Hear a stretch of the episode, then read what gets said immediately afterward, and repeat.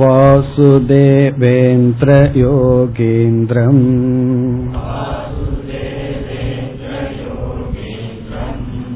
नत्वा ज्ञानप्रदं गुरुम्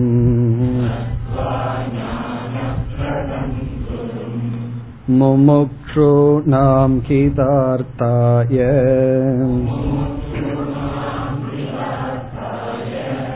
तत्त्वबोधो विधीयते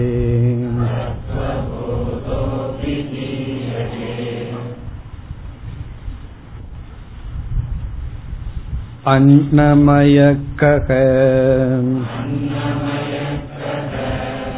अन्नरसेनैव भूत्वा अन्नरसेनैव वृद्धिं प्राप्य अन्नरूपपृथिव्याम्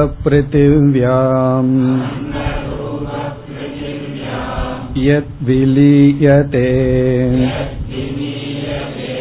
तदन्नमयकोशः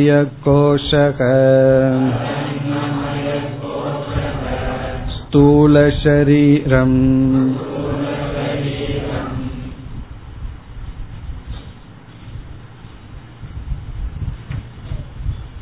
மூன்று சரீரத்தினுடைய விளக்கத்திற்கு பிறகு மூன்று அவஸ்தைகளை பற்றியும் நாம் விளக்கத்தை பார்த்ததற்கு பிறகு இப்பொழுது பஞ்ச கோஷ விளக்கத்திற்கு வந்துள்ளோம். இவைகள் அனைத்தும் அனாத்மா ஆகின்றது. இந்த அனாத்மாவுக்கு வேறாக எது இருக்கின்றதோ அது ஆத்மா. ஆத்மா என்றால் என்ன என்ற கேள்விக்குத்தான் இப்பொழுது பதில் பார்த்து கொண்டு வருகின்றோம். அதில் மூன்று ஷரீரத்துக்கு வேறான மூணு அவஸ்தைக்கு சாட்சியான பஞ்ச கோஷத்துக்கு அதீதமானது ஆத்மா. அதில் பஞ்ச கோஷத்தில் அன்னமய கோஷத்தை பார்த்து முடித்தோம். அன்னமயக கக என்றால் சுருக்கமான பதில் ஸ்தூல சரீரம் நம்முடைய இந்த உடல். இந்த உடலை அன்னமய கோஷம் என்று சொல்கின்றோம். அங்கு மயக என்றால் விகாரம் மாற்றம். உணவினுடைய விகாரமாக இந்த உடல் இருக்கின்றது. அதனுடைய விளக்கம்தான் அன்ன ரசேனைவ பூத்துவா உணவினால் இந்த உடல் தோன்றி அன்ன ரசேனைவ விருத்தின் பிராப்பிய உணவினாலேயே இந்த உடல் விருத்தி வளர்ச்சியை அடைந்து அன்னரூப பிருத்திவியாம் உணவு ரூபமாக இருக்கின்ற இந்த பூமிக்குள் எது விலீயதே எது மரணத்துக்கு பிறகு சென்று ஒடுங்குகின்றதோ தது அன்னமய கோஷக. இதை ஏன் கோஷம் என்று சொல்கிறோம் என்றால் நான் என்கின்ற சொல்லுக்கு உண்மையான பொருள் ஆத்மா ஆனால் இந்த உடலில் நான் என்கின்ற அபிமானத்தை வைப்பதனால் அந்த ஆத்மாவை நாம் அறிய முடிவதில்லை. இப்ப இந்த உடல் ஆத்மாவை மறைக்கின்றது. ஆகவே இது கோஷம். அப்படி என்றால் இந்த உடல் ஆத்மாவை விட பெரியதா என்றால் ஆத்மாவை விட இது பெரியதாக இருந்து மறைப்பதில்லை. நம்ம பார்த்தோம். இந்த உடல் ஆத்மாவை புரிந்து கொள்வதற்கு நமக்கு தடையாக இருக்கின்றது. நம்முடைய கவனத்தை ஈர்த்து விடுகிறது. ஆகவே கோஷம் என்று சொல்கின்றோம். இங்க கோஷம் என்பது நம்முடைய கவனத்தை இழுத்து விடுவதனால் ஆத்மாவை நாம் அறியாமல் போகின்றோம். அந்த விதத்தில் கோஷம் ஆகின்றது இனி அடுத்த கோஷங்களுக்கு செல்ல வேண்டும். பிராணமய கக प्राणाद्याः पञ्चवायवक वागाति इन्द्रियपञ्चकम् प्राणमयकोशक मनोमयकोशकः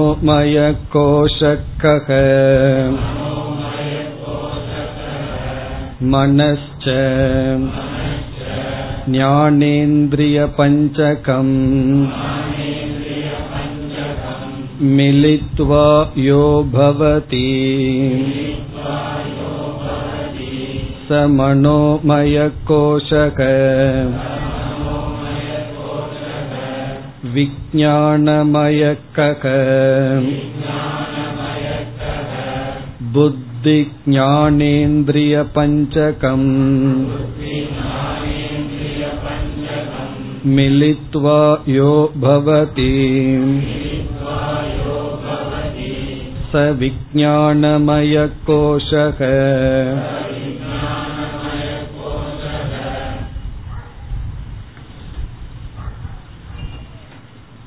ஏற்கனவே நாம் மூன்று ஷரீரத்தை பற்றி பார்த்துள்ளோம் ஸ்தூல சரீரம் சூக்ம சரீரம் காரண சரீரம். ஸ்தூல சரீரம் என்பது நாம் பார்த்து அனுபவிக்கின்ற இந்த உடல் அதைத்தான் அன்னமய கோஷம் என்று கூறிவிட்டோம். சூக்ம சரீரம் என்று நாம் ஒரு தத்துவத்தை பார்த்துள்ளோம். அதுல வந்து பதினேழு அங்கங்களினுடைய சேர்க்கை சூக்ம சரீரம்னு பார்த்தோம். கண்ணுக்கு தெரியாத நம்முடைய மனம்தான் சூக்ம சரீரம். அதுல ஐந்து ஞானேந்திரியம் ஐந்து கர்மேந்திரியம் ஐந்து விதமான பிராணன் பிறகு மனம் புத்தி. இந்த பதினேழு சூக்மமான கரணங்களினுடைய இன்ஸ்ட்ருமெண்ட் கருவிகளினுடைய சேர்க்கை தான் சூக்ம சரீரம். ஞானேந்திரியம் என்ன கர்மேந்திரியம் என்ன அஞ்சு பிராணன் என்ன என்பதையெல்லாம் நாம் பார்த்து முடித்து விட்டோம். இப்பொழுது இந்த அஞ்சு கோஷம் மூன்று சரீரத்தில் எப்படி பிரிக்கப்படுகிறது என்றால் முதல் சரீரமான அன்னமய ஸ்தூல சரீரம் அன்னமய கோஷத்தோடு சேர்ந்து விடுகிறது. பிறகு கடைசி சரீரமான காரண சரீரம் ஆனந்தமய கோஷமாக மாறுகின்றது அல்லது ஆனந்தமய கோஷத்துடன் கூறப்படுகிறது. இந்த சூக்ம சரீரம் இடையில் இருப்பதுதான் மற்ற மூன்று கோஷங்கள். அதாவது பிராணமய கோஷம் மனோமய கோஷம் விஞ்ஞானமய கோஷம் இந்த மூன்றும் சூக்ம சரீரத்தை தான் குறிக்கின்றது அதாவது இந்த சூக்ம சரீரமே மூன்று கோஷமாக பிரிக்கப்பட்டுள்ளது எந்த மூன்று கோஷம்? பிராணமய கோஷம் மனோமய கோஷம் விஞ்ஞானமய கோஷம் ஆகவே மூன்று சரீரம் எப்படி ஐந்து கோஷமாக பிரிக்கப்பட்டுள்ளது என்றால் ஸ்தூல சரீரம் அன்னமய கோஷமாகவும் சூக்ம சரீரம் மூன்று கோஷங்களாக அதாவது பிராண மன விஜயானமய கோஷமாக காரண சரீரம் ஆனந்தமய கோஷமாக பிரிக்கப்பட்டுள்ளது. அப்படி என்றால் இப்ப நம்ம படித்த இந்த மூன்று கோஷங்களும் சூக்ம சரீரம் தான் ஆகவே சூக்ம சரீரத்துல எந்த அங்கம் எந்த கோஷத்தோடு சேர்கிறது என்றுதான் இங்கு குறிப்பிடப்பட்டுள்ளது. இப்ப நம்ம நூலுக்குள் சென்றால் பிராணமயக கக. பிராணமய கோஷம் என்பது என்ன? இதை நம்ம எப்படி புரிந்து கொள்ள வேண்டும்? சூக்ம சரீரத்துல எந்த பகுதி பிராணமய கோஷம் ஆகிறது? அதே போல சூக்ம சரீரத்துல எந்த பகுதி மனோமய கோஷம்? சூக்ம சரீரத்துல எந்த போர்ஷன் எந்த பகுதி விஞ்ஞானமய கோஷம்? அதுதான் இங்கு சொல்லப்பட்டுள்ளது. பிராணமயக என்பது என்ன? பிராணாத்யாகா பஞ்சவாயவக. பிராணம் முதலிய ஐந்து வாயு தத்துவங்கள். நம்ம படிச்சிருக்கிறோம். பிராண அபான வியான சமான உதானம்னு ஏற்கனவே படிச்சிருக்கோம். அப்படி ஐந்து விதமான பிராண சக்தி. பஞ்சவாயவக ஐந்து விதமான பிராண சக்தி. அடுத்தது வாகாதி இந்திரிய பஞ்சகம். வாக் முதலிய ஐந்து கர்மேந்திரியங்கள். வாக் பாணி பாத பாயு உபஸ்தம் என்று ஐந்து கர்மேந்திரியங்கள்னு படிச்சிருக்கோம். அதாவது செயல்பட உதவுகின்ற கருவிகள். பேசுவதற்கு நடப்பதற்கு ஒன்றை உயர்த்துவதற்கு இப்படி செயல்பட பயன்படுகின்ற ஐந்து சக்திகள். அதான் வாக் ஆதி வாக் முதலிய. இங்க வாக் அப்படின்னா சுவைக்கின்ற வாக்கல்ல பேசுகின்ற வாக். அது கர்மேந்திரியம். வாகாதி இந்திரிய இந்திரியம்னா இந்த இடத்துல கர்மேந்திரிய பஞ்சகம் பிராணமய கோஷக. அப்ப பிராணமய கோஷம் என்பது பதினேழு அங்கங்களுடைய சூக்ம சரீரத்தில் பத்து அம்சம் பிராணமய கோஷத்துக்கு சென்று விடுகிறது. மீதி ஏழு தான் இருக்கு. பத்து அம்சம் பிராணமய கோஷத்திற்கு சென்று விடுகிறது. அந்த பத்து வந்து ஐந்து பிராண தத்துவம் ஐந்து கர்மேந்திரியங்கள். கர்மேந்திரியங்கள்ங்கிறது செயல்பட உதவி செய்கின்ற சக்தி. பிராண சக்திங்கிறது அது எல்லா செயலுக்கும் ஆதாரமாக இருப்பது. பவர் ஹவுஸ் போல பிராண சக்தி. இனி மனோமய கோஷம்ங்கிறது என்ன என்று பார்க்க வேண்டும். அதாவது சூக்ம சரீரத்துல எந்த பகுதி மனோமய கோஷமாக விளக்கப்படுகிறது. அடுத்ததை பார்த்தோம்னா மனோமய கோஷக கக மனோமய கோஷம் என்பது என்ன? அதனுடைய பதில் மனச்ச ஞானேந்திரிய பஞ்சகம். அதாவது ஆறு தத்துவம் மனோமய கோஷம் ஆகின்றது பிராணமயன் வந்து டென் இது வந்து சிக்ஸ் அந்த ஆறு என்ன? ஒன்று மனக இரண்டாவது ஞான இந்திரிய பஞ்சகம். ஐந்து ஞானேந்திரியங்கள். ஐந்து ஞானேந்திரியங்களும் ஒரு மனமும் மனம் என்கின்ற தத்துவமும் மிலித்துவா சேர்ந்து யக பவதி எது இருக்கிறதோ சக அது மனோமய கோஷக. அது மனோமய கோஷம். நம்முடைய ஐந்து ஞானேந்திரியங்கள் மெய்வாய் கண் மூக்கு செவி என்று அறிவை கொடுக்க இந்திரியங்களாக கருவிகளாக இருக்கின்ற இந்த ஐந்தும் நம்முடைய மனமும். இப்ப மனம்னா நம்ம வந்து என்னன்னு பார்த்தோம். சங்கல்ப விகல்பாத்மகம். இதுவா அதுவான்னு சங்கல்பம் செய்வது. பிறகு ஆல் எமோஷன்ஸ் விருப்பு வெறுப்பு அன்பு கருணை கோபம் இப்படிப்பட்ட உணர்வுகள் எல்லாம் எந்த எண்ணத்துல வெளிப்படுதோ அந்த எண்ணங்களினுடைய ஒட்டுமொத்தம் தான் மனம் என்று சொல்கின்றோம். ஆகவே மனோமய கோஷத்துல எவ்வளவு வந்து விடுகிறது? ஆறு வந்து விடுகிறது. மொத்தம் பதினேழு ஃபேக்டர் இருக்கு சூக்ம சரீரத்துல. அத மூணு கோஷமா பிரிச்சு கொடுக்க வேண்டும். அதுல பத்து வந்து பிராணமய கோஷத்திற்கு சென்று விட்டது. ஐந்து பிராணன் ஐந்து கர்மேந்திரியங்கள். மனோமய கோஷம் அப்படிங்கறதுல வந்து மனமும் ஐந்து ஞானேந்திரியங்களும் சென்று விட்டது. இனி அடுத்தது வந்து விஜயானமய கோஷம். அதுல என்ன எஞ்சி இருக்கின்றது?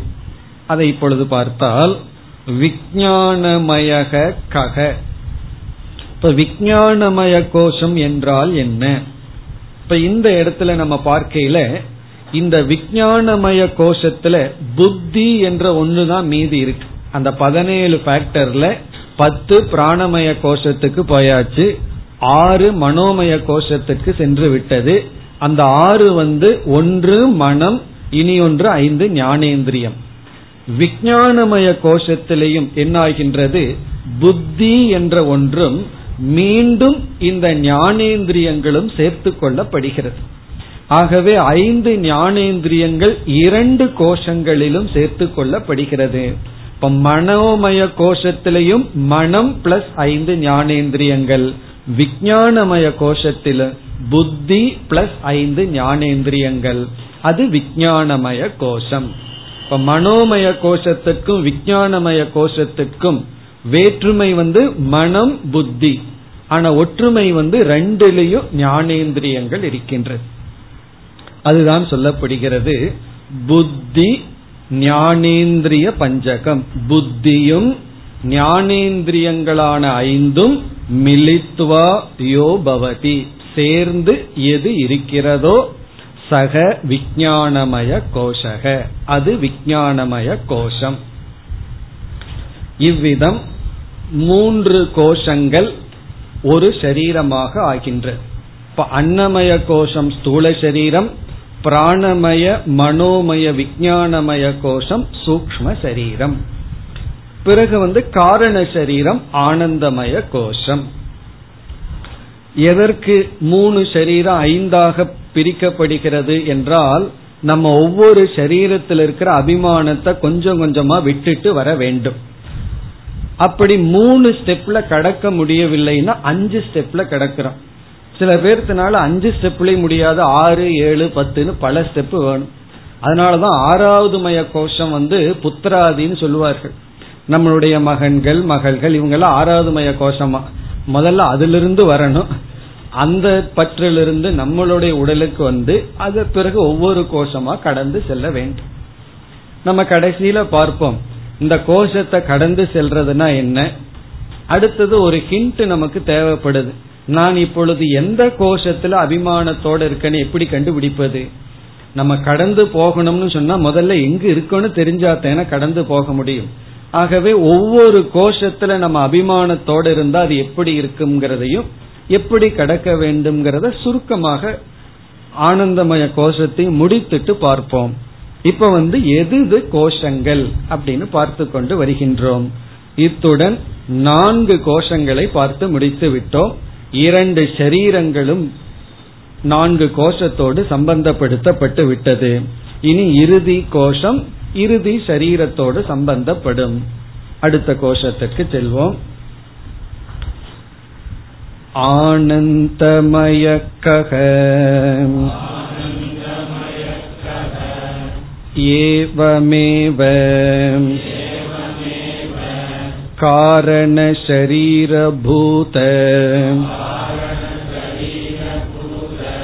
अविद्यास्थ मलिनसत्त्वम् प्रियातिवृत्तिसहितम् सत् आनन्दमयकोशक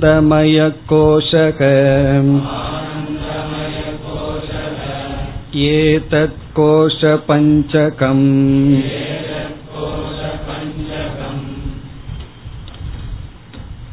ஆனந்தமயக கக ஆனந்தமய கோஷம் என்றால் என்ன சுருக்கமான பதில் காரண சரீரம் ஆனந்தமய கோஷக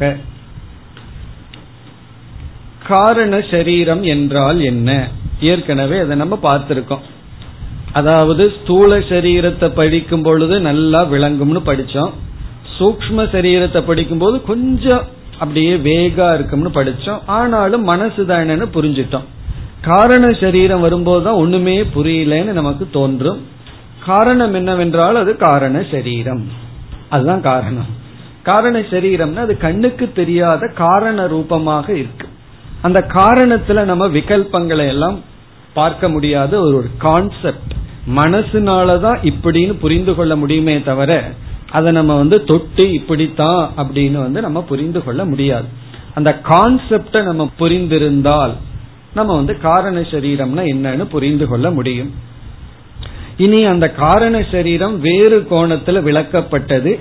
இங்கு ஆனந்தமய கோஷகன்னு பெயர் கொடுத்து மேலும் வேறு கோணத்தில் இந்த காரண சரீரம் அல்லது ஆனந்தமய கோஷமானது விளக்கப்படுகிறது.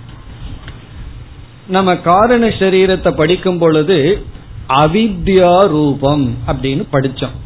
அந்த காரண சரீரத்துல எப்படி இருக்குன்னா வெறும் அவித்யா அறியாமையினுடைய இருப்பிடம்னு பார்த்தோம். பிறகு அவஸ்தாத்திரைய விவேகம் பண்ணும் பொழுது நம்ம ஸ்தூல சரீரத்துல அபிமானம் வச்சோம்னா ஜாகிரத அவஸ்தை கிடைக்கும்னு பார்த்தோம்.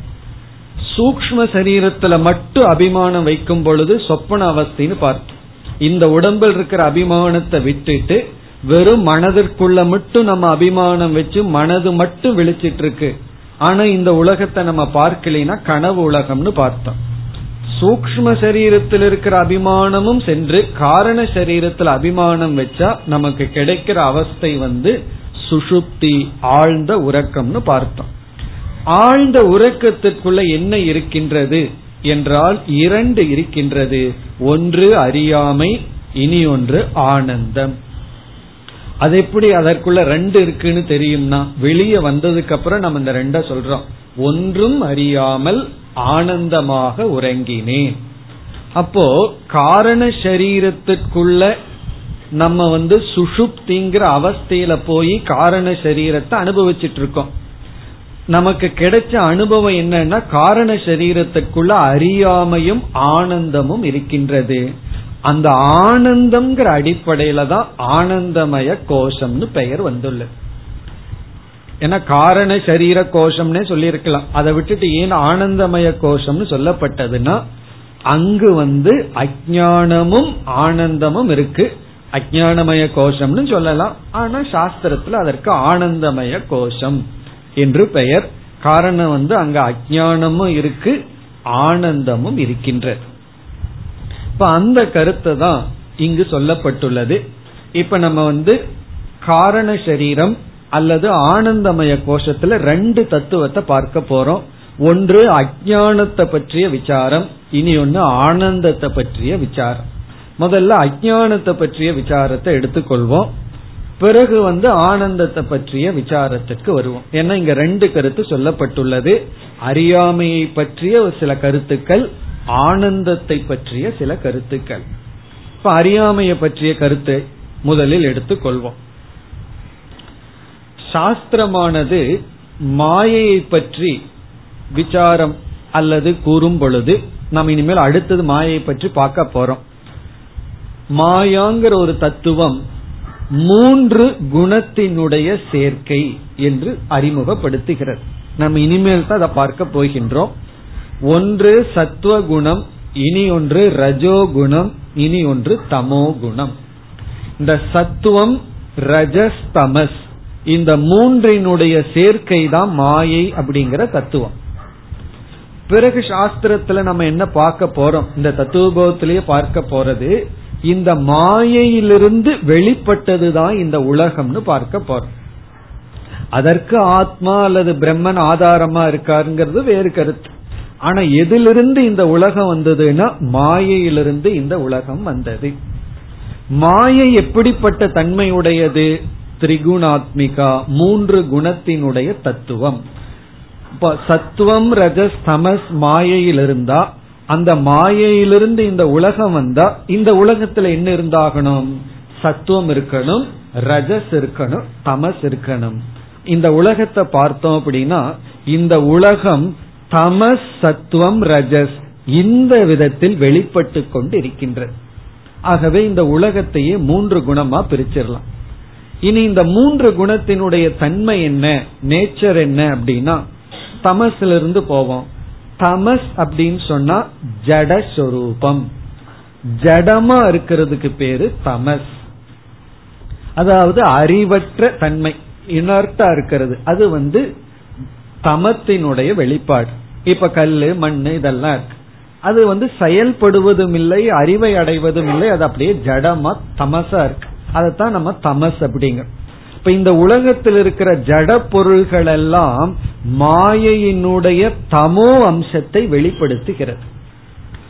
பிறகு எங்கெல்லாம் செயல் இருக்கின்றதோ அதெல்லாம் ரஜஸ். ரஜஸ்னா ஆக்டிவிட்டி பவர் டு ஆக்ட் தமஸ்னா பவர் டு பி இன்ஆக்டிவ் செயல்படாம இருக்கிறது. அதுவே ஒரு சக்தின்னு சொல்றோம். மூணு குணமும் சக்தி என்று சொல்லப்பட்டிருக்கு. ஒரு விதமான பவர் அதாவது செயல்படாமல் இருக்கும் சக்திக்கு பேரு தமோ குணம் செயல்படுகின்ற சக்திக்கு பேரு ரஜோகுணம். பிறகு அறியும் சக்தி அது வந்து சத்துவ குணம் பவர் டு நோ நாலேஜ் அறிகின்ற சக்திக்கு வந்து சத்துவகுணம் செயல்படுற சக்திக்கு பேரு ரஜோகுணம். செயல்படாத சக்திக்கு பேரு தமோ குணம் குணத்தை பற்றியெல்லாம் பெரிய விசாரம் வந்து சாஸ்திரங்கள்ல கீதையில எல்லாம் இருக்கு. இப்ப இந்த இடத்துல இவ்வளவு மட்டும் நம்ம தெரிந்து கொண்டால் போதும். இப்பொழுது இந்த உலகத்தில் இருக்கிற எல்லா பொருள்களும் மூன்று குணத்தினுடைய சேர்க்கை மாற்றம் தான் ஒருவர் வந்து ஹண்ட்ரட் பர்சன்ட் சத்துவம் சொல்லவே முடியாது. எல்லா குணங்களும் சேர்ந்து தான் எல்லா பொருளும் இருக்கு. ஆனால் அந்த குணங்கள்ல வேற்றுமைகள் இருக்கின்றது.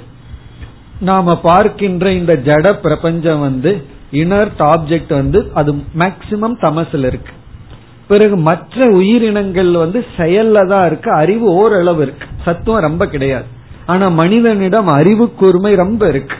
ஆகவே மனிதனை வந்து நம்ம வந்து சத்துவம்னு சொல்லலாம். மற்ற உயிரினங்கள் எல்லாம் ரஜஸ்னுடைய வெளிப்பாடு ஜடமான இந்த உலகம் வந்து தமசனுடைய வெளிப்பாடுன்னு சொல்லலாம். பிறகு ஒரே மனிதனிடம் மூணு குணம் இருக்கு. காலத்துக்கு தகுந்த மாதிரி மாறுபடும். ஒரு நேரத்துல அவனுக்கு சத்துவம் அதிகமா இருக்கும். ரஜஸ் குறைவா இருக்கும் தமஸ் குறைவா இருக்கும். பிறகு திடீர்னு ரஜஸ் அதிகமாயிரும். அதற்கப்புறம் தமஸ் அதிகமாகும். இப்படி குண மாற்றங்கள் வந்து கொண்டே இருக்கு. இப்ப எப்பொழுது நமக்கு வந்து தமோ குணம் அதிகமாகுதோ அப்பொழுது இந்த தமோ குணம் என்ன செய்யும் அப்படின்னா நம்மிடம் இருக்கின்ற ரஜோ குணத்தையும் சத்துவ குணத்தையும் அடக்கி அது மேல வரும். நம்ம இடத்துல மூணு குணமும் இருக்கு. அதே போல சத்துவ குணம் மேல வரணும்னா மற்ற இரண்டு குணத்தையும் அந்த நேரத்துல கீழே தள்ளித்தான் மேல வந்து ஆக வேண்டும். அப்படி இப்ப நம்ம ஆழ்ந்த உறக்கத்துல செல்லும் பொழுது என்ன ஆகுது அப்படின்னு சொன்னா தமோ குணமானது மேலே வந்து ரஜோ குணத்தையும் சத்துவ குணத்தையும் அடக்கி விடுகிறது. தமோ குணம் வந்து ஃபுல் பவரை எடுத்துக்குது. அப்பொழுதுதான் நமக்கு நன்கு உறக்கம் வருகிறது. இதுல இருந்து தமோ குணமும் நமக்கு வேணும்னு அர்த்தம். ஆனா எங்க வேணும்னா அது உறங்கும் போது வேணும். அது கிளாஸ்ல வந்துடக்கூடாது. கிளாஸ்ல வந்துட்டா சிரமமாயிரும். தமோ குணமும் நமக்கு வேண்டும். தமோ குணம் ரொம்ப குறைஞ்சு போச்சுன்னு வச்சுக்குவோமே. வெறும் ரஜஸ்லயே இருந்தோம்னா தூங்க முடியாது. ஆகவே தமோ குணம்ங்கிறது மேல வரும் பொழுது அது சத்துவத்தை அடக்கி பிறகு ரஜசையும் அடக்கி விடுகிறது. இப்போ ஆழ்ந்த உறக்கத்துல நம்ம எதை ரெண்டு அனுபவிக்கின்றோம்? ஒன்று அஜானம் இனி ஒன்று ஆனந்தம். இப்ப இந்த தமோ குணம் என்ன செய்கிறது? சத்துவ குணத்தை அடக்கிறதுனால அங்க ஞானம் கிடையாது. ஏன்னா சத்துவ குணத்தை வந்து முழுமையா தனக்கு கீழே வச்சிருது அதனால அஜானம் இந்த தமோ குணம் ரஜோ குணத்தையும் அடக்கி விடுகிறது. ஆகவே அங்கு ஆனந்தம். ரஜஸ் இருந்தா தான் டிஸ்ட்ராக்ஷன் அதாவது துயரம். ரஜோகுணம் வந்து துயரத்திற்கு சமம். அதாவது கிளேஷம் கஷ்டம். அங்க ரஜோகுணமும் இல்லாததுனால துயரமும் இல்லை. அப்ப ஆழ்ந்த உறக்கத்துல அல்லது காரண சரீரத்துல நம்ம இருக்கும் பொழுது அல்லது ஆனந்தமய கோஷத்துல நாம இருக்கும் பொழுது எப்படி இருக்கிறோம்னா தமோ குணத்தினுடைய பிடியில் இருக்கின்றோம். இது ஒரு ஆங்கிள் தமோ குணத்துல பிடியில் இருக்கிறதுனால நமக்கு வந்து மீதி இரண்டும் இல்லை. எது? சத்துவமும் ரஜசும் கிடையாது.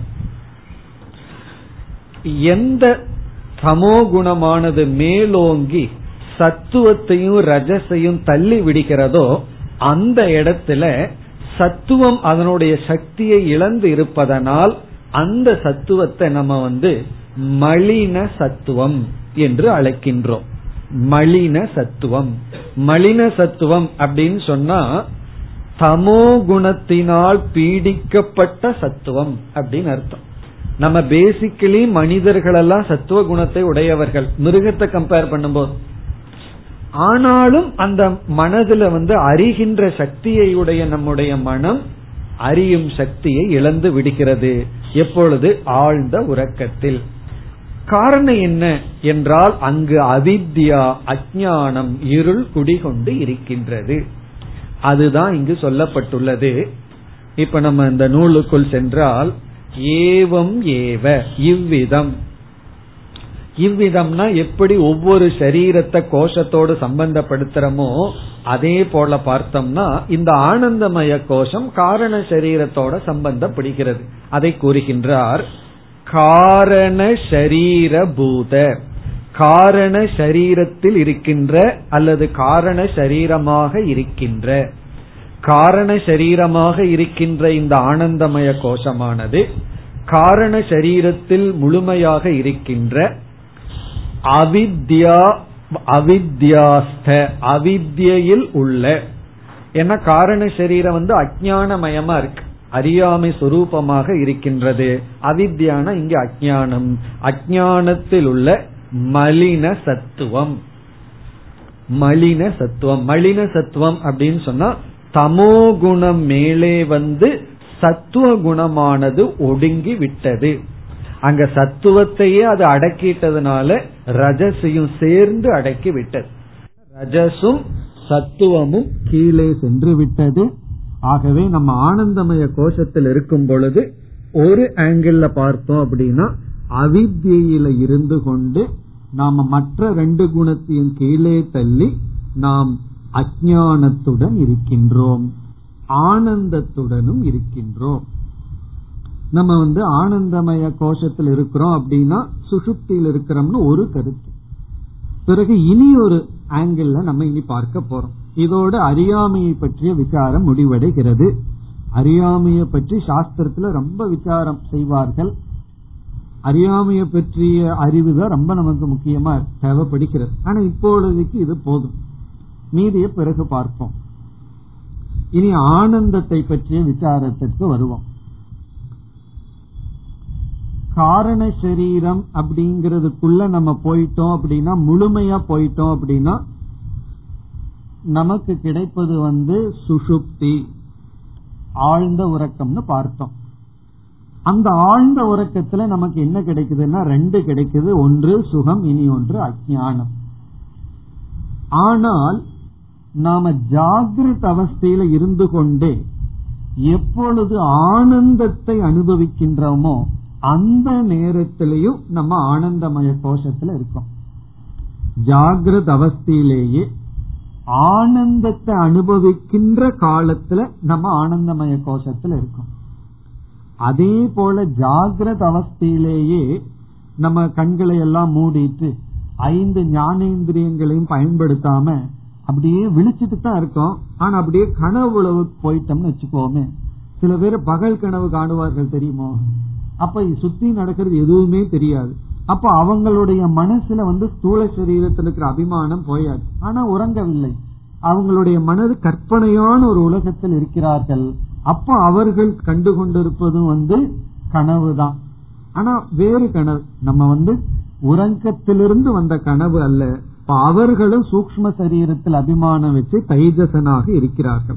அதுபோல ஜாகிரத அவஸ்தையிலேயே நம்ம ஆனந்தத்தை அனுபவிக்கும் பொழுது அந்த நேரத்துல நம்ம வந்து காரண சரீரத்தோட அபிமானம் வைத்துள்ளோம் அல்லது ஆனந்தமய கோஷத்துல அபிமானம் வச்சிருக்கோம். செயல்பட்டு கொண்டிருக்கும் பொழுது பிராண சக்தி எல்லாம் பயன்படுத்தி செயல்பட்டு கொண்டிருக்கும் பொழுது நம்ம சூக்ம சரீரத்துல அபிமானம் வைத்துள்ளோம் அல்லது ஸ்தூல சரீரத்தில் அபிமானம் வைத்துள்ளோம். பிறகு இந்த ஆனந்தம் இருக்கே நம்ம அனுபவிக்கிறது. அத சாஸ்திரத்துல மூன்று படியாக பிரிக்கப்பட்டுள்ளது. நம்முடைய ஆனந்தம் வந்து மூன்று படிகளாக பிரிக்கப்பட்டுள்ளது. ஒன்று பிரியம் இனி ஒன்று மோதம். மூன்றாவது பிரமோதம். பிரியம் மோதம் பிரமோதம். அப்படின்னு ஆனந்தம் அப்படி பிரிக்கப்பட்டுள்ளது. பிரிய மோதம் பிரமோதம்ங்கிறது ஆக்சுவலி தாட் தான். பிரிய விருத்தி மோத விருத்தி பிரமோத விருத்தி அப்படின்னு நம்மளுடைய தாட் எண்ணங்கள் பிரிய எண்ணம் மோத எண்ணம் பிரமோத எண்ணம்னு பிரிக்கப்படுகிறது. இதுல வந்து நமக்கு பிரிய எண்ணம் வரும் பொழுது ஒரு விதமான ஆனந்தம். பிறகு மோதம்ங்கிற எண்ணம் வரும்போது பிரியம்ங்கிற எண்ணத்தை விட அதிகமான ஆனந்தம். அப்படின்னா விருத்தியும் அதை விட சூக்மம் ஆயிருது பிரமோதம்ங்கிற எண்ணம் வரும் பொழுது மோதம்ங்கிறத விட அதிகமான சூக்மமான விருத்தி அதிகமான ஆனந்தம். அதாவது பிரியம்ங்கும் போது ஒரு சுகம் மோதம் போது அதிக சுகம் பிரமோதம் போது அதை விட அதிகமான சுகம். எப்பொழுது பிரிய விருத்தி வருகிறது என்றால் நம்ம மனதில எதை இஷ்டம்னு நினைக்கிறோமோ அந்த இஷ்டமான வஸ்துவை பார்க்கும் பொழுது பிரிய விருத்தி பிரியம்ங்கிற எண்ணம் மனசுல வருது. இப்ப இத பிரியத்துக்கு லட்சணம் கொடுக்கணும்னா இஷ்ட வஸ்து தர்ஷன ஜென்ய சுகம். இஷ்டமான வஸ்துவை பார்ப்பதனால் தோன்றுகின்ற சுகம். இஷ்ட வஸ்து தர்ஷன ஜென்ய சுகம். ஒரு சம்ஸ்கிருதம் தெரியாமலேயே இந்த சம்ஸ்கிருதத்தை புரிஞ்சுக்கலாம். இஷ்டம்னா பிரியம் வஸ்துனா பொருள். இஷ்ட வஸ்து தர்ஷனம் பார்ப்பதனால் வருகின்ற சுகம் ஜென்யம்னா தோன்றுகின்ற சுகம். பிறகு இரண்டாவது மோதம் அப்படின்னா அந்த வஸ்துவை அடையும் பொழுது நமக்கு கிடைக்கின்ற சுகம். இஷ்ட வஸ்து லாப ஜென்ய சுகம். அந்த வஸ்துவை நம்ம பார்த்திருக்கோம் அப்படிப்பட்ட பொருள் இருக்குன்னு தெரிஞ்சுக்கிறதுனால ஒரு சுகம். அந்த பொருளை நம்ம அதற்கு ஓனர் ஆகும் பொழுது அதை அடையும் பொழுது வருகின்ற சுகம். இப்ப இஷ்ட வஸ்து லாப சுகம். மூன்றாவது அது வந்து மோதம். மோத விருத்தி அப்பதான் வரும். பிரமோதம்னு சொன்னா இஷ்ட வஸ்து அனுபவ ஜென்ய சுகம். அந்த பொருளை அனுபவிக்கும் பொழுது வருகின்ற சுகம். நமக்கு விரும்பிய பொருளை பார்க்கும் பொழுது கிடைக்கிற இன்பம் பிரியம். விரும்பிய பொருளை நம்ம அடையும் பொழுது கிடைக்கிற இன்பம் வந்து மோதம். அதை அனுபவிக்கும் பொழுது கிடைக்கிற இன்பம் பிரமோதம். இதுக்கு பெஸ்ட் எக்ஸாம்பிள் வந்து நான் அமர்ந்துட்டு இருக்கேன் என்னோட ரூம்ல ஒருவர் வந்து ஒரு மூன்று வயது குழந்தையை அழைத்து கொண்டு வருகிறார்கள். நான் வந்து அந்த குழந்தையிடம் சாக்லேட் ஒன்னை எடுத்து காட்டுறேன். ஃபர்ஸ்ட் அந்த குழந்தையினுடைய மனதுல வர்றது பிரிய விருத்தி பிரிய விருத்தின்னு என்ன? அதற்கு விரும்பிய ஒண்ணு அது பார்த்துடுது. உடனே நம்ம டெஸ்ட் பண்ணி பார்க்கலாம். இந்த மூணு ஸ்டெப் பை ஸ்டெப் அந்த குழந்தையினுடைய முகத்துல. ஃபர்ஸ்ட் என்ன கிடைச்சிருக்கு? பிரிய விருத்தி நமக்கு விரும்பினது இங்க இருக்கு அப்படின்னு கிடைச்சிடுது இரண்டாவது என்ன அப்படின்னா விரும்பினது அங்க இருக்கு. சாமி கொடுப்பாரோ கொடுக்க மாட்டாரோ? அது அடுத்தது இருக்கு அல்லவா நான் அந்த குழந்தைய கூப்பிட்டு கொடுத்துறேன் உடனே அந்த குழந்தை கைக்கு அது வந்தாச்சு. ஹாப்பினஸ் இன்க்ரீஸ் ஆகுது. காரணம் என்ன? அங்க இருக்கிற வரைக்கும் அங்கதான் இருக்கு. நம்ம கைக்கு வந்தாச்சு. அப்ப ஹாப்பினஸ் செகண்ட் ஸ்டேஜுக்கு போயாச்சு. தேர்டு ஸ்டேஜ் அம்மா குறுக்க வரக்கூடாது. இங்க சாப்பிடாத. வீட்டுல போய் சாப்பிடலாம் சொல்லக்கூடாது. அதை சாப்பிடுறதுக்கு அனுமதி கிடைக்கணும். அந்த குழந்தை சாப்பிடுகின்றது. அது தேர்டு ஸ்டேஜ் அதை அனுபவிக்கும் பொழுது கிடைக்கிற சுகம். ஃபர்ஸ்ட் வந்து நான் விரும்புற பொருள் அவைலபிள் ஏன்னா சிலதெல்லாம் நம்ம அதை வாங்க போகும்போது அவுட் ஆஃப் ஸ்டாக்னு சொல்லிடுவார். முதல்ல அவைலபிள் அப்படின்னு தெரிஞ்சிட்டாவே ஒரு சுகம். இருக்கு போன் பண்ணி கேக்குறோம் கடையில இருக்கான்னு. இருக்குன்னு தெரிஞ்சிட்டாவே ஒரு சுகம். அதற்கு பிறகு போய் வாங்கி அது நம்முடையது ஆகிவிட்டதுன்னு நினைக்கும் பொழுது இரண்டாவது படி பிறகு அதை ஆக்சுவலி அனுபவிக்கும் பொழுது மூன்றாவது படி. அப்படி நமக்கு வருகின்ற சுகம் படிப்படியா வருது. முதல்ல இருக்கு பிறகு அது என்னுடையதாக இருக்கிறது நான் அனுபவிக்கின்றேன். இப்படி நம்ம மனதுல வருகின்ற ஆனந்தம் அந்த இன்பம் அந்த சுகத்தை தான் ஆனந்தமய கோஷம். இப்ப என்ன சாஸ்திரம் என்ன சொல்லுதுன்னா அந்த சுகத்தில் இருக்கிற பற்றுனால நம்ம வந்து ஆத்மாவை மறந்து விடுகின்றோம் விட்டு விடுகின்றோம். இதுதான் இங்கு அடுத்ததாக சொல்லப்பட்டுள்ளது. பிரியாதி விருத்தி சகிதம் சது. பிரிய ஆதி பிரியம் முதலிய ஆதின எக்ஸெட்ரா இங்க எக்ஸெட்ரான மோதம் பிரமோதம். விருத்தின தாட் சகிதம் அத்துடன் கூடிய. பிரியம் முதலிய எண்ணங்களுடன் கூடியதாகவும் சது அப்படின்னா அப்படியும் எது இருக்கிறதோ. அது வந்து ஆனந்தமய கோஷக. அதாவது ஆழ்ந்த உறக்கத்திலையும் கூட எண்ணம் இருக்குன்னு சாஸ்திரம் சொல்கின்றது. அந்த எண்ணத்துக்கு பேரு நித்ரா விருத்தி என்று அழைக்கின்றது. காரணம் என்னவென்றால் எந்த ஒன்றையும் நம்ம ரீகலெக்ட் பண்ணணும் அப்படின்னு சொன்னா அது தாட் ஃபார்ம்ல வந்து மைண்ட்ல ரெஜிஸ்டர் ஆனா தான் ரீகலெக்ட் பண்ண முடியும். தூங்கி எந்திரிச்சதுக்கு அப்புறம் நம்ம தூக்கத்தை ரீகலெக்ட் பண்றதுல இருந்து என்ன தெரியுதுன்னா ஏதோ ஒரு தாட் அங்க இருந்து அனுபவத்தை ரெஜிஸ்டர் பண்ணிருக்குன்னு அர்த்தம். ஆனா அந்த நேரத்துல அந்த தாட்டை நம்ம சொல்ல முடியாது. எண்ணத்தை கொண்டு வர முடியாது. ஆகவே அந்த தூக்கத்தில் இருக்கிற எண்ணத்துக்கு பேரு நித்ரா விருத்தி அந்த விருத்தி அந்த எண்ணத்துக்கு விஷயம் வந்து அஜானமும் ஆனந்தமும். ஆனால் விழித்ததற்கு பிறகு எப்பொழுது பிரிய விருத்தி வருதோ மோத விருத்தி வருதோ பிரமோத விருத்தி வருதோ அது ஆனந்தமய கோஷம். இதுக்கு ஜஸ்ட் ஆப்போசிட்டாவும் நடக்கும். நமக்கு பிடிக்காத ஒருத்தரை பார்த்துட்டோம்னு வச்சுக்கோமே பார்த்தா ஓரளவுக்கு இரிட்டேஷன் அவங்க நம்ம பக்கத்துல வந்துட்டா இரிட்டேஷன் டபுள் பிறகு அவங்களோட கழகம் வரும் பொழுது கைகலப்பு வரும்போது தேர்டு லெவல் இது பிரியத்துக்கு மட்டுமல்ல ஆப்போசிட்டா இருக்கு. ஒரு ஒருத்தரை பார்த்தாவே சில பேர்த்துக்கு அலர்ஜி சில பேர்த்துக்கு வந்து கோபம் வந்துடும் பார்க்காத வரைக்கும் நல்லா இருப்பார்கள். அப்படி அப்ப அப்பொழுதெல்லாம் நம்ம ஆனந்தமய கோஷத்துல இல்ல. வேற ஏதாவது கோஷத்துல இருப்போம். இப்ப ஆனந்தமய கோஷத்துல எப்ப இருக்கும் அப்படின்னா எந்த பொருளை பார்த்து ஒரு சுகம் வருதோ பிறகு அதை அடையும் பொழுது அதை அனுபவிக்கும் பொழுது வருதோ அது ஆனந்தமய கோஷம். ஆனா சில சமயங்கள்ல நம்ம மனம் பக்குவப்பட பக்குவப்பட என்ன ஆகும் தெரியுமோ? ஒரு பொருள் வந்து துக்கத்தை கொடுத்துட்டு இருக்கும் பிறகு அதுவே ஆனந்தமா மாறும். அதான் ஆரம்பத்துல வந்து துக்கமா இருந்து அபியாசம் பண்ண பண்ண அது ஆனந்தமா மாறும். அந்த பொருள் வந்து நமக்கு நன்மையை கொடுக்கிற பொருளா இருந்தா அது சாத்விகமான சுகம்னு சொல்றோம். அதுக்கு ஒரு எக்ஸாம்பிள் என்னன்னா தத்துவ போத கிளாஸ் தான். அல்லது வேதாந்த கிளாஸ் தான். ஆரம்பத்துல வந்து உட்கார்ந்து இருந்தோம்னா துக்கமா இருக்கு. முதல்ல முட்டி வலிக்கும். ஏன்னா சேர்லயே உட்கார்ந்து பழகி. இங்க ஒரு மணி நேரம் உட்கார்ந்து பழகிறதுல அதுல ஆரம்பிக்கும் துக்கம். பிறகு கொஞ்ச நாளாக நமக்கு ஏதோ ஒரு ரிஃபைன்மெண்ட் மைண்டில் இருந்ததுன்னா அதுவே சுகமாக மாறும். இப்ப ஆரம்பத்துல துக்கமா இருக்கிறது பிறகு சுகமாக மாறலாம். அல்லது ஆரம்பத்துல பிரியம் மோதத்தை கொடுத்துட்டு இருக்கிறது பிறகு வந்து துக்கமாகவும் மாறலாம். அப்படி எப்படி வேண்டுமானாலும் இருக்கலாம். ஆனா எப்பொழுது பிரியமோத பிரமோத விருத்தி வருதோ அந்த விருத்தியில நம்ம இருக்கிறோமோ அந்த நேரத்தில் ஆனந்தமய கோஷத்தில் இருக்கின்றோம். முடிவு செய்கின்றார் ஏதத் கோஷ பஞ்சகம். ஏதத்னா இது கோஷ பஞ்சகம். இதுதான் ஐந்து கோஷம். இத்துடன் பதினோரு அனாத்மா வார்த்தைகளும் முடிவடைந்து விடுகிறது. சிஷ்யனுடைய கேள்வி என்ன? ஆத்மா கக. ஏன் இந்த கேள்வியை கேட்டா? தத்துவ விவேகம்னா என்னங்கிறதுக்கு ஆத்மா அனாத்ம விசாரம் தான் தத்துவ விவேகம்னு சொன்னார். உடனே ஆத்மான என்னங்கிற கேள்வி வந்தது. அதற்கு குருவானவர் இந்த பதினோரு டேர்ம்ஸ் சொல்லி இதுக்கெல்லாம் அப்பாற்பட்டிருக்கிறது தான் ஆத்மான்னு சொன்னார்.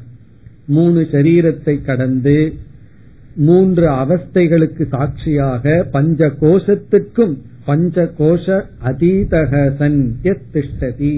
அதையெல்லாம் தாண்டி எது இருக்கோ அது ஆத்மான்னு சொன்னார். பிறகு வந்து எது ஆத்மாங்கிறது சச்சிதானந்த சொரூபம் அப்படிங்கிறது பிறகு வர போகுது அடுத்த பகுதியில வந்து இங்க ஆசிரியர் என்ன சொல்ல போறாருன்னா இவைகளெல்லாம் ஏன் ஆத்மா அல்ல? அப்படிங்கறத நிரூபிக்க போற. அதற்கு முன்னாடி இந்த கோஷத்தை பற்றிய மிக சுருக்கமான ஒரு விளக்கத்தை நம்ம பார்ப்போம். ஏன்னா மூணு சரீரத்துக்கு அப்பாற்பட்டதுன்னு சொன்னாவே ஐந்து கோஷத்துக்கு அப்பாற்பட்டதுன்னு ஆகுது. பிறகு ஏன் ஐந்து கோஷமாக பிரிக்கப்பட்டது? அப்படின்னா நம்ம மெதுவா படிப்படியா ஒவ்வொரு கோஷத்தையும் நீக்கி போகணுங்கிறதுக்காகன்னு பார்த்தோம். இப்ப இங்க நம்ம மிக சுருக்கமா எப்படி பார்க்கலாம்? எப்படி விலகி போவது நாம எந்த கோஷத்துல இருக்கிறோம் அப்படின்னு எப்படி தெரிந்து கொள்வது? நம்ம வந்து காலையில எழுந்ததிலிருந்து உறங்க செல்லும் வரை அல்லது உறக்கத்திலையும் கூட நம்ம ஏதோ ஒரு ஐந்து கோஷத்துலதான் அபிமானத்தோடு இருந்து கொண்டு இருப்போம். ஐந்து கோஷத்திலிருந்து தாண்டி நம்ம வாழ முடியாது. ஞானத்தை அடைஞ்சதற்கு பிறகு ஏதோ ஒரு கோஷத்துல நம்ம அபிமானம் வச்சிருப்போம். பற்று இல்லாம அதை ஹேண்டில் பண்ணுவோம். ஹேண்டில் பண்றது வேற அதோடு இருந்து கொண்டிருப்பது வேறு. அதுல முழு அபிமானத்தோடு இருப்பது வேறு. இப்படி நம்ம அந்த அஞ்சு கோஷத்துல ஏதோ ஒரு கோஷத்துல இருப்போம். நம்ம எந்த கோஷத்துல இருக்கிறோங்கிறது எப்படி கண்டுபிடிக்கலாம் அப்படின்னு சொன்னா நமக்கு வருகின்ற சுக துக்கங்கள் எதன் நிமித்தமா வருதுன்னு நம்ம பார்க்கணும். என்னுடைய மைண்ட் எதனால டிஸ்டர்ப் ஆகுதுன்னு பார்க்கணும். எதனால மகிழ்ச்சி அடையுதுன்னு பார்க்கணும். அதுதான் நமக்கு குழு நமக்கு வந்து நம்ம எந்த லெவல்ல இருக்கோம்? பாடி லெவல்ல இருக்கிறோமா? பிராணா லெவல் இருக்கிறோமா? மைண்ட் லெவல் இருக்கிறோமா? விஜயானம் நாலேஜ் லெவல் இருக்கிறோமா? ஹாப்பினஸ் லெவல் இருக்கிறோமா? இத நம்ம பாக்குறதுக்கு என்ன குளூன்னு சொன்னா நம்ம மைண்ட்ல வர்ற டிஸ்டர்பன்ஸ் எடுத்து எதனால நான் டிஸ்டர்ப் ஆகிறேன்னு பார்க்கணும். இப்ப ஃபார் எக்ஸாம்பிள் நமக்கு வந்து வீட்டில் இருக்கிற பெற்றோர்கள் வந்து ஒரு ட்ரெஸ் எடுத்து கொடுக்கிறார்கள். நமக்கு அந்த டிசைன் பிடிக்கல கலர் பிடிக்கல அதுல சில பேர் வீட்டுல ஒரு பெரிய கோலாகலமே நடக்கும். ஒரு பெரிய யுத்தமே நடந்துரும். காரணம் என்ன அப்படின்னா அவங்க மைண்ட் வந்து அந்த லெவல்ல தான் இருக்கு. உடம்புல நமக்கு ட்ரெஸ் இருக்கு. அதனுடைய செலக்ஷன் பிறகு பாடியினுடைய அப்பியரன்ஸ் அதுலேயே நமக்கு முழு கவனம் இருந்ததுன்னு வச்சுக்கோமே. அதனால வர்ற சுகம் அதனால வர்ற துக்கத்துல நம்ம இருந்தோம் அப்படின்னா நம்ம அன்னமய கோஷத்துல இருக்கோம். பிறகு ஜாதி அபிமானம். ஜாதிங்கிறது ஒரு பாடி லெவல்ல வர்றதுதான். அதுலயும் கிடையாது. யோசிச்சு பார்த்தோம் அப்படின்னா இருந்தாலும் இந்த ஜாதி பற்றுடன் இருப்பது. பிறகு உடல் இருக்கின்ற அப்பியரன்ஸுக்காக கொடுக்கிற முக்கியத்துவம். அதுவும் ஒரு டீசென்டா இருக்கணுங்கிறதுக்கு என்ன செய்யணுமோ அதெல்லாம் பண்ணணும் தான் பட் அதுலயே இருந்தோம்னா நம்ம வந்து அன்னமய கோஷத்துலதான் இருக்கோம். பிறகு வந்து உணவு அதெல்லாம் பிராணமய கோஷத்துல வரும். இப்ப உணவு கட்டுப்பாட்டு இல்லாம இருந்தோம் உணவுக்கு ரொம்ப அடிக்ஷனா இருந்தோம் அப்படின்னா நம்ம பிராணமய கோஷத்துல அது வருவது ஏன்னா இந்த பிராணன்கிறது வந்து உணவோடு சம்பந்தப்பட்டது. அதற்கு அடுத்தது வந்து எமோஷனல் லெவல் மற்றவர்களுடைய அன்புக்காகவே ஏங்கி இருக்கிறது. மற்றவங்களுடைய அன்புக்கு வந்து மற்றவங்களுடைய வேலிடேஷனுக்காக காத்து கொண்டிருப்பது. இதெல்லாம் எமோஷனல் லெவல் மனோமய கோஷத்தில் இருக்கிறோம். பிறகு விஜயானமய கோஷம்னா அறிவு பசி. அறிவு அடையணுங்கிற ஒரு ஆர்வத்துடன் இருப்பது அதெல்லாம் விஜயானமய கோஷம். ஆனந்தமய கோஷம்னா இந்த கிளேசம் எல்லாம் இல்லாம ஆனந்தமா இருக்கணும் இன்பமா இருக்கணும்னு அந்த இன்பத்துல மட்டும் பற்று இருந்தா அது ஆனந்தமய கோஷம். இப்ப வந்து நம்ம வந்து ஒரு கோஷத்தை விடணும் அப்படின்னா அடுத்த கோஷத்துல அபிமானம் வச்சு அதிலிருந்து வர்ற சுக துக்கத்துல இருந்து பழகிட்டோம்னா கீழே இருக்கிற கோஷத்தை விட்டுறலாம். இப்ப மகாத்மா காந்தி இருந்தார்.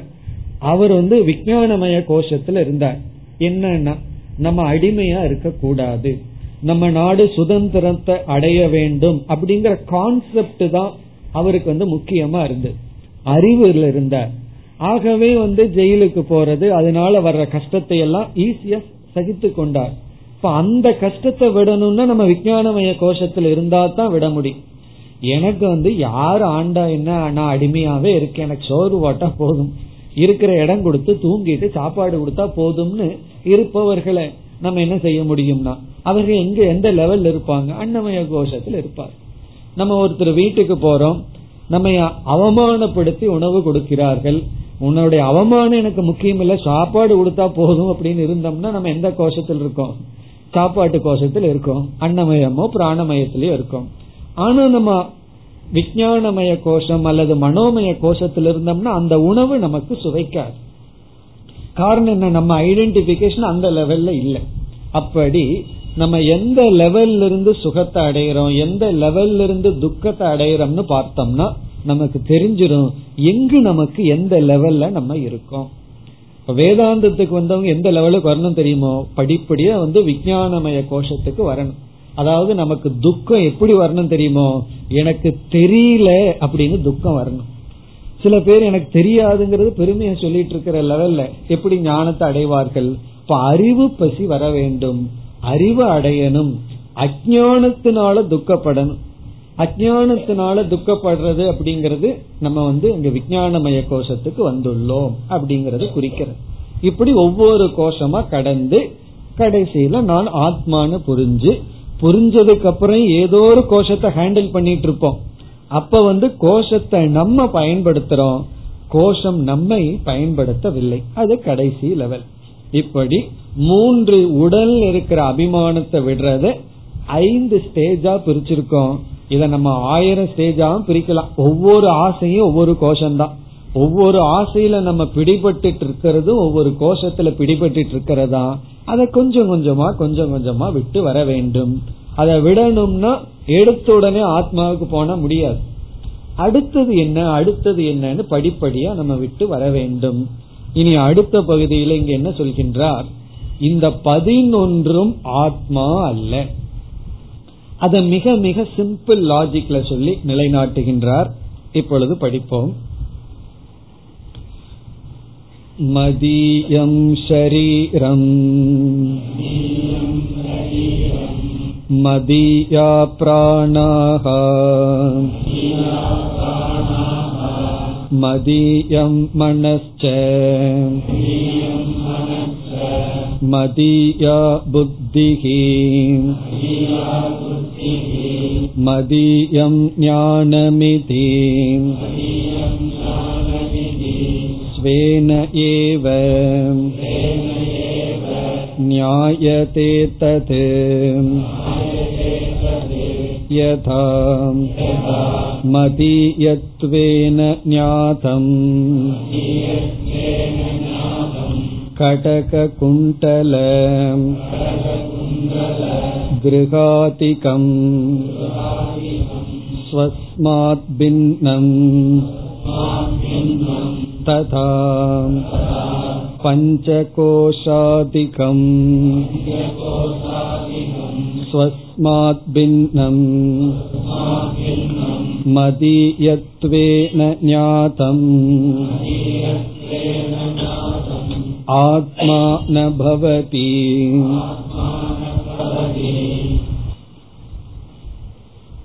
இங்கு என்ன சொல்கிறார் என்றால் நாம் நான் நான்கிற வார்த்தையை பயன்படுத்துறோம் அந்த வார்த்தைக்கு ஏதோ ஒரு பொருளை அர்த்தமா புரிந்து கொண்டுள்ளோம் பிறகு என்னுடையது அப்படிங்கிற வார்த்தையும் நம்ம பயன்படுத்துறோம் இப்ப நம்ம வந்து நான்கிற வார்த்தையும் பயன்படுத்துறோம் என்னுடையது அப்படிங்கிற வார்த்தையும் பயன்படுத்துறோம். பொதுவா என்னுடையதுங்கிற வார்த்தை எதிலிருந்து ஆரம்பிப்போம்? என்னுடைய வீடு என்னுடைய நண்பர்கள் என்னுடைய புஸ்தகம் இப்படி எல்லாம் நம்ம சொல்லிட்டு இருப்போம் நமக்கு வெளியே இருக்கிற பொருள் தான் என்னுடையதாகும். என்னுடையது அப்படின்னா நானுடன் சம்பந்தப்பட்டது. இந்த நான் என்பதோடு சம்பந்தப்பட்டது. இப்ப அதோடு சம்பந்தப்பட்டது அப்படிங்கறதுல இருந்து என்ன தெரிகிறது அப்படின்னா என்னுடையது நானாக முடியாது. எது என்னுடையதோ அது என்னுடையது.